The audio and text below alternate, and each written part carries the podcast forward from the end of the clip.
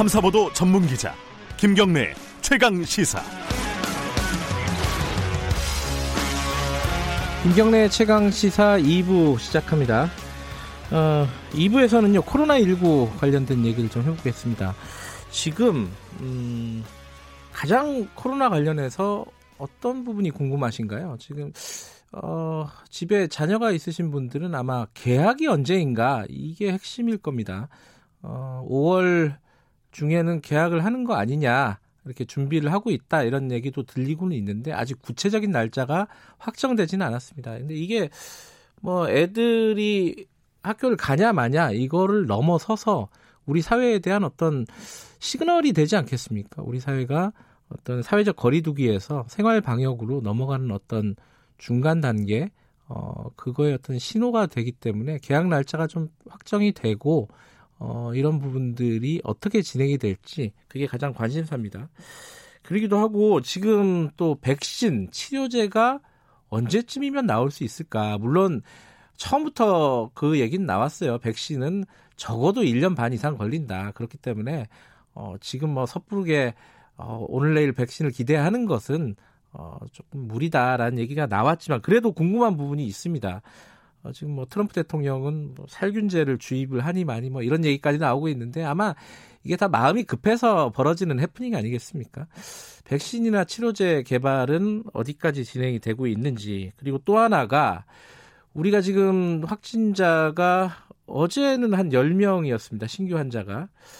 확진자 수가 한 10명 내외로 계속 유지가 되고 안정세로 접어든 것처럼 보이는데 방역 당국에서는 2차 대유행을 걱정을 하고 있단 말이에요. 무섭잖아요. 이게 신천지 같은 사태 어디에서 어떻게 벌어질지 모르는 위급 그런 어떤 걱정스러운 상황이 지금도 여전한 게 사실입니다. 이럴 가능성은 얼마나 되는지 이런 부분들을 저희들이 일부에서 좀 차분히 짚어보도록 하겠습니다. 자, 김호란 국립암센터 대학원 예방의학과 교수님 스튜디오에 모셨습니다. 이쪽에 앉으시죠. 제가 어, 밑에 엘리베이터에 계신다는 얘기를 듣고 시간을 좀 끌었습니다. 안녕하세요. 고맙습니다. 안녕하세요. 숨 안 차세요? 아, 예, 괜찮아요. 고맙습니다. 이렇게 아침 일찍 나와주셔서. 저희들이, 제가, 어, 일반인들, 어, 청취자분들, 저를 포함한 비전문가들이 지금 코로나19 관련해가지고 어떤 부분이 궁금할까 지금 그런 부분에 대해서 제가 좀 말씀을 드리고 있었어요.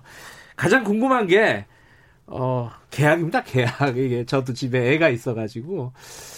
어, 제가 지금 청취자분한테 말씀드렸는데, 이, 그, 계약이라는 게 사회적인 어떤 시그널이 될 수 있다. 우리 사회가 지금 어, 생활 방향으로 넘어가는 그리고 좀 정상화되고 안정화되는 그런 그런 어떤 신호가 될 수 있기 때문에 그 나, 어떤 시기라든가 이런 부분들이 되게 궁금하고 그리고 가능한 거냐 걱정스러운 부분은 없는 거냐 이런 부분이 궁금하거든요.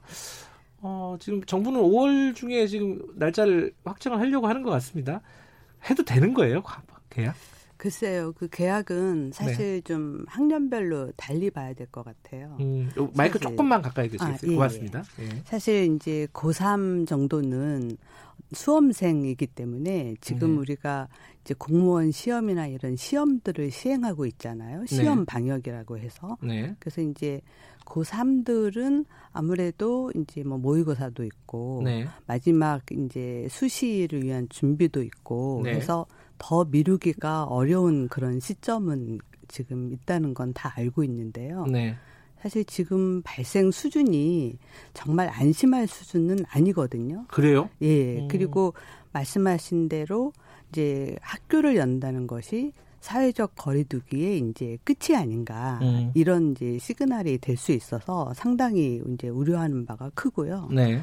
이제 또 한 가지는 만약에라도 학교 안에서 한 명의 환자가 발생한다. 네. 그러면 그 여파가 감염뿐만 아니라 어떤 사회적 낙인이나 네. 주변의 학생들한테 어떤 이제 뭐 왕따를 당한다든지 음. 이런 걱정들도 사실 굉장히 큰 게 사실입니다. 음. 네. 그래서 그런 부분에 대한 우려가 지금 이제 없어질 수 있겠느냐 음. 그런 게 참 문제가 돼서 지금 교육부도 고민이 많습니다. 음. 예, 그래서 이제 학교 안에서 실제로 좀 시뮬레이션도 해보고 음. 어, 상황별로 이런 경우에 어떻게 할 것인지 네. 이제 그런 준비도 하고 이제 정말로 이제 열어야 된다면 고3부터 단계별로 시행해 보려고 음. 생각하고 있습니다. 단계별로 시행하는 거야 이제 고3이 좀 급하니까 오늘은 이제 이해가 되는데 아까 말씀하신 것처럼 지금 안전한 상황이 아니라고 말씀하셨잖아요. 그러면 어, 어, 떤 상황이 확인이 돼야지 안전하다고 볼 수 있는 건지. 사실 지금 우리가 예. 이제 위기 단계가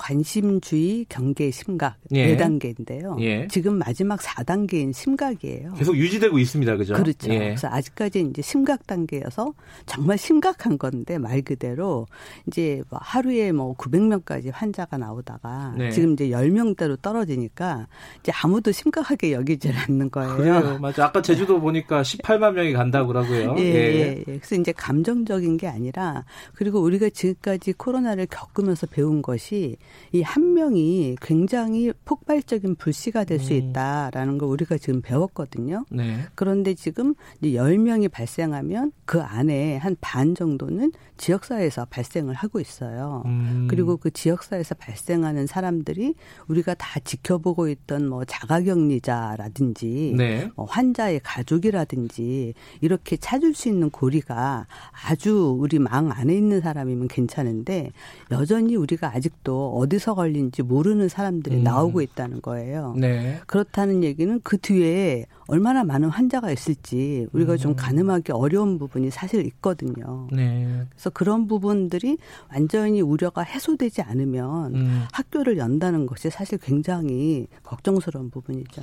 그러면 방역 전문가들 입장, 방역 당국 입장은 어, 지금을 학교 5월 달에 지금 섣부르게 어, 날짜를 정해가지고 전면적인 계약을 하는 것은 무리다 이렇게 볼수 그렇죠. 있겠네요. 예, 예, 그렇습니다. 급한 음. 대로 고3이나 이렇게 좀 음. 일부 여는 음. 거야 음. 음. 논의를 해서 결정할 수 있지만은 음. 전면적인 계약은 시기상조다. 그렇죠. 그리고 음. 사실 이제 고등학생은 네. 이제 상황을 이해하고 네. 어떤 이제 주의나 지침을 잘 따를 수 있을 거라고 우리가 좀 기대할 수 있지만 음. 이제 중학생 이하는 네. 그것이 학교 안에서 가능할 것이냐. 네. 뭐 손을 씻어라, 사회적 거리두기를 해라, 마스크를 써라 이게 네. 되겠느냐 그런 문제가 있죠. 예. 오늘 사실 어, 김원원 교수님을 모신 거는 확진자 1번 확진자 나온 지 오늘 딱 100일 되는 날입니다. 예, 그렇죠? 예, 오늘 아마 100일 되는 날이라서 여러 가지 뉴스들이 나올 거예요. 지금까지 방역을 음. 평가하고 앞으로 전망하는 지금까지 상황들을 돌이켜 봤을 때요. 그 김호란 교수님이 보시기에 가장 결정적인 국면 이런 걸 한두 개 좀 짚어 주시고 얘기를 음. 좀 시작을 해 보죠.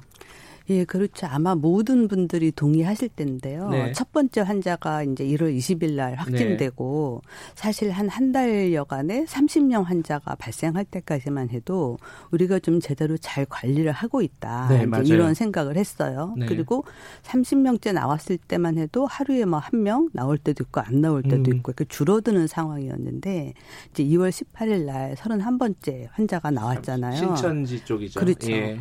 근데 31번째 환자 환자가 나왔는데 이 환자가 사실은 나중에 보니까 아주 빙산의 일각 제일 네. 팁에서 어, 잡힌 환자예요. 예. 그래서 환자를 지금까지 우리가 어, 몇월 며칠 날 몇 명의 환자가 뭐 확진됐다. 예. 이 이제 잘, 발표를 쭉 봐왔지만 실제로 우리가 역학 조사를 해서 이 사람의 증상이 언제 시작됐는지 음. 그거를 추적해서 들어가서 보면 이 신천지와 관련된 환자의 첫 번째 환자는 1월 22일 경이었거든요. 네. 그 얘기는 우리가 처음 환자 진단했을 때랑 거의 같은 시기에 그러네요. 이미 예. 대구에서 이제 환자가 한 명 있었고 그 사람들이 전파가 되면서 점점 커지다가 2월 18일 날에는 거의 1000명의 증상 환자가 쌓여 있는 상황에서 이 음. 31번째 환자가 나온 거예요. 이미 1000명이 있는데 한 예. 명이 발견이 됐을 뿐이다. 그렇죠. 예. 근데 증상 있는 사람 1000명이 있다는 얘기는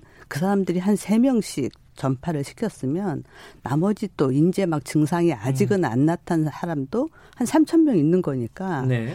한 3, 4천 명 있는 상황에서 31번째 환자가 나온 거거든요. 네. 그러니까 그 다음 날부터 환자가 막 기하급수적으로 올라서 네. 하루에 이제 최고 많을 때는 900명까지 진단이 됐던 거예요. 네. 그래서 그때가 정말 아찔한 순간이었죠. 그런데 그런 어떤 폭발적인 확산, 그러니까 아, 많이들 이제 언론에서 그렇게 얘기하는데 2차 대유행이라고 음. 그게 우려가 된다고 얘기를 하는데요. 그 가능성이 어느 정도 될까요? 그렇죠. 가능성이 있어요. 왜냐하면 음. 이 질병이 어, 사실 제일 무서운 게 증상이 없는 사람도 있고 또 증상이 초기에 굉장히 약하거나 아직 안 나타났을 때 전파도 네. 시킬 수 있다는 거예요. 예. 그래서 이런 특징을 갖고 있으면 우리 주변에 환자가 있어도 음. 모를 수가 있어요. 음. 저도 환자일 수 있어요. 무증상으로 그냥 지나갈 수가 있어요. 아, 그러니까, 근데 전파를 예. 시킬 수 있고. 그렇죠. 아. 그러다 보니까 우리가 열심히 마스크를 쓰는 이유가 네. 혹시라도 나도 모르게 내가 환자면 음. 내가 누군가를 감염시킬 수 있잖아요. 나는 네. 비록 증상이 없었지만 네. 그렇기 때문에 우리가 지금 찾아내는 사람이 전부 다라고 확신할 수가 없는 거예요. 음. 그러니까 그런 사람들이 전파를 아까 그 신천지 때처럼 음. 조용하게 음. 버리고 있다가 음. 나중에 누군가 한 명이 발견되면 음. 2차 대유행이 그쵸. 생길 가능성도 있다. 예. 그러니까 굉장히 많이 생긴 다음에야 우리가 환자를 찾아낼 수가 있거든요. 음. 근데 지금 뭐 유흥업소라든가 뭐 클럽, 식당 음. 어뭐 그 코로나 전처럼 그렇다고 보기는 쉽지는 않겠지만은 어쨌든 사람들이 굉장히 많아진 건 사실이에요. 한때 조용했던 공간들이 음, 음. 위험할 수 있는 거 아닙니까, 그죠? 그렇죠. 사람들이 일단 많이 모인다는 거는 아무래도 그 중에 한 명의 감염자가 있을 확률이 커지는 거잖아요. 그럼 어떻게 해요? 지금 생활 방역으로 음. 좀 전환하려고 음. 사회적 거리두기를 이제 종료하고 그렇게 지금 준비를 하고 있는 단계 아니겠습니까? 그러면 위험한 거 아닙니까? 그렇습니다. 그래서 우리가 지난번에 강화된 사회적 거리두기를 네. 2주씩 두 번 할 때는 그런 4대 밀집 시설, 종교 시설이나 학원이나 네. 유흥 시설이나 이런 데 이제 체육 시설까지 여기는 아예 열지 못하도록 하고 행정 명령을 내렸어요. 네. 그리고 불가피한 상황에서 열 때는 7대 방역 수칙을 지키도록 했거든요. 네. 뭐 리스트를 작성한다든지 뭐 거리 체크, 그렇습니다. 예. 그런 거를 다 지키도록 해서 이제 몇 개의 교회나 이런 데가 이제 그런 수칙을 지키면서 했고요. 행정 명령을 계속 연장하지 않고 중단하면서 이제 이거를 완전히 허가해서 다 열어라가 아니라 이제 행정 명령은 끝났지만 7대 방역 수칙은 지키면서 할 것을 권고한 거예요. 음. 그래서 뭐 이제 천주교라든지 뭐 불교에서 열면서 그 그런 이제 방역 수칙을 지킨 거고요. 네. 사실 유흥 시설은 가장 마지막이죠. 음. 그럼 행정명령을 좀 더 연장해야 되는 거 아니냐? 이게 좀 음. 걱정이 되는 분들도 있을 것 같습니다. 어떻게 보세요, 김원영 교수님께서는? 만약에 지금 상황에서 네. 이제 환자가 좀 더 늘어나는 양상이 보인다라고 음. 하면 언제라도 다시 행정명령을 다시. 예, 내릴 음. 것으로 보입니다. 이게 어, 만약에 이게 좀 우리가 잘 관리하고 이러면은 언제쯤이면 벗어날 수 있을까? 이것도 사실 굉장히 궁금한 부분 중에 하나예요. 일상으로 언제쯤 돌아갈 수 있을까? 음. 어떻게 보십니까? 저한테 그런 질문을 많이 하는데요. 그러니까요. 예. 제가 항상 대답할 때마다 그건 질문하시는 분의 행동 여하에 따라 달려 있다고 제가 말씀드립니다. 우문 우문 현답이군요, 예. 이게. 예.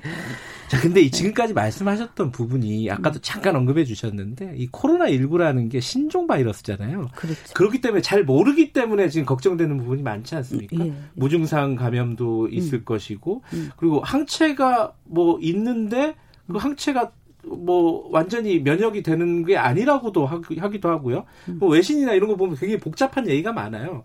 또 항체 검사를 우리도 해야 된다 이런 보건 음. 어, 보건 당국에서 그런 얘기도 하고요. 음. 이런 것들은 왜 필요한 거예요? 항체 검사 같은 예, 경우. 사실은 저희가 의과대학 다닐 때 굉장히 예. 어려운 부분 중에 하나가 면역학이에요. 아. 그러니까 사람의 면역이 생기는 이 기전이 예. 이제 그 뭐 바이러스나 이런 거의 종류에 따라서 다르고 네. 실제로 우리가 이제 면역에 대해서 좀 알고 있다라고 했는데 좀 더 지켜보면 또 달라지고 음. 하기 때문에 정말 어려운 부분인데요.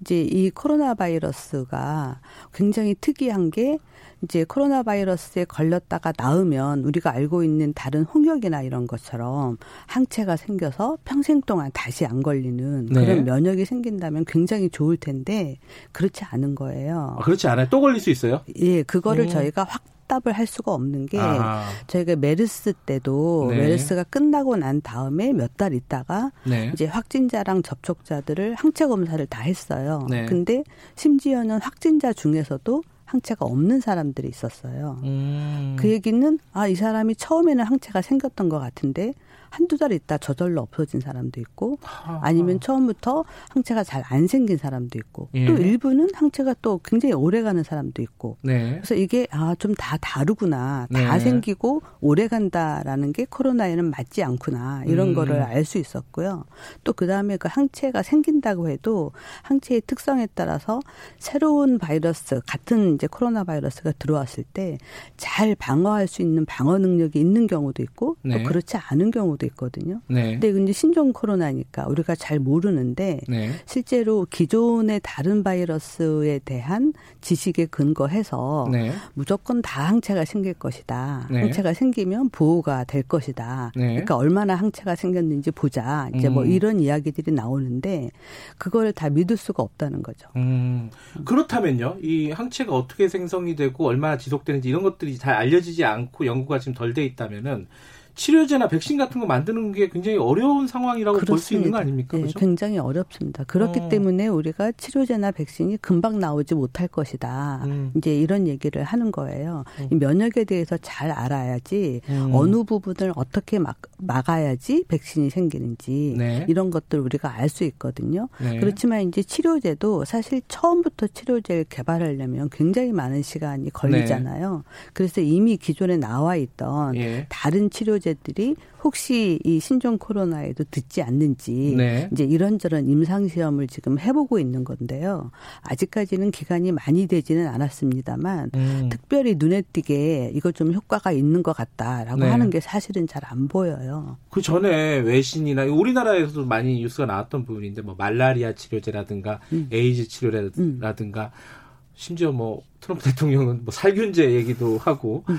뭐 이게 그런 것들을 많이 이제 해, 지금까지 몇 달 동안 했을 거 아니에요. 그래도 아, 전혀 감이 안 그렇죠. 잡히는 상황이에요. 예, 예. 왜냐하면 모든 약이 어, 효과도 있지만 부작용도 있거든요. 부작용. 예. 예. 그러니까 안전하면서도 효과를 보여야 되는데 네. 일단 1단계에서 안전성이 잘 확보가 됐느냐 그래요. 그것도 조금 음. 이제 의심스러운 데다가 효과를 보려면 똑같은 상황에서 누구는 약을 쓰고 누구는 약을 안 써야 돼요. 네. 이제 그런 임상 시험을 하고 지켜봐야 되는데 사실은 그런 임상 시험도 진행하기가 쉽지는 않아요. 왜냐하면 음. 아주 중증의 환자를 네. 무작위로 배분을 해서 네. 누구는 약을 쓰고 누구는 약을 안 쓰고 지켜봐야 되기 때문에 쉽지가 네. 않고 그래서 처음에는 무조건 이제 약을 쓴 거예요 일부에서 네. 그랬더니 어, 효과가 있는 것 같다라고 음. 몇 케이스에서 발표를 했지만 사실 환자들을 좀 늘려서 많이 음. 해보고 무작위로 나눠서 보니까 약을 쓴거나 안 쓴거나 차이가 없고 오히려 아하. 쓴 그룹에서 부작용이 더 보이는 거 아니냐 네. 이런 이야기가 나오고 있거든요. 예. 근데 우리나라만 해도 이제 환자가 만 명이 넘었고 음. 뭐 미국 같은 경우 몇십만 명이잖아요. 그러면 치료를 굉장히 대규모로 하고 있는 상황이면은 어, 생각해 보면은 굉장히 빨리 이렇게 치료제가 나올 수도 있을 것 같은데 그러지 않는 거네요. 그렇죠. 오히려 우리나라는 지금 이제 거의 환자가 이제 줄어들었기 때문에 임상 시험을 할 대상이 사실은 거의 어, 없어요. 그렇구나. 예. 그리고 이 질병의 특징이 예. 이미 많이 알려지다시피 80%는 경증이기 때문에 네. 이 사람들은 치료약을 쓸 필요가 거의 없어요. 예. 예. 알겠습니다. 지금 뭐 음. 거의 마무리를 해야 될 시간인데 마지막으로 지금 어, 사회적 거리두기에서 생활 방역으로 넘어가는 중간 단계라고 보면 되잖아요. 지금 그렇죠. 지금 어, 청취자분들 그리고 이제 수많은 이제 사회인들, 생활인들이 음. 음. 꼭 지켜야 될 것. 음. 어, 지금 뭐 손 씻기, 마스크 이 얘기는 뭐 초반부터 음. 계속 했던 얘기인데 음. 지금 단계에서 조금 유념해 둬야 될 부분이 어떤 음. 부분인지 거리두기로. 예. 예. 그러니까 사회적 거리두기가 이제 길어지니까 사람들이 네. 지치고 경제도 어려운 건 알겠지만 네. 이거를 조금만 더 참아서 정말 환자 수를 뭐 0으로 떨어뜨리는 거까지를 네. 우리가 목표로 하고 유지를 하면 그 다음에 좀 더 마음 편하게 음. 어, 이전 예전처럼 네. 조금적 일상생활을 할 수 있겠다. 그래서 음. 여러분들이 조금 더 힘을 내시고 같이 응원하고 연대했으면 좋겠다. 이 말씀 드리고 싶습니다. 아주 당연한 얘기지만 지키기 어려운 얘기입니다. 조금만 맞습니다. 더 참자. 맞습니다. 네, 조금만 예. 더 참자. 예, 예, 알겠습니다.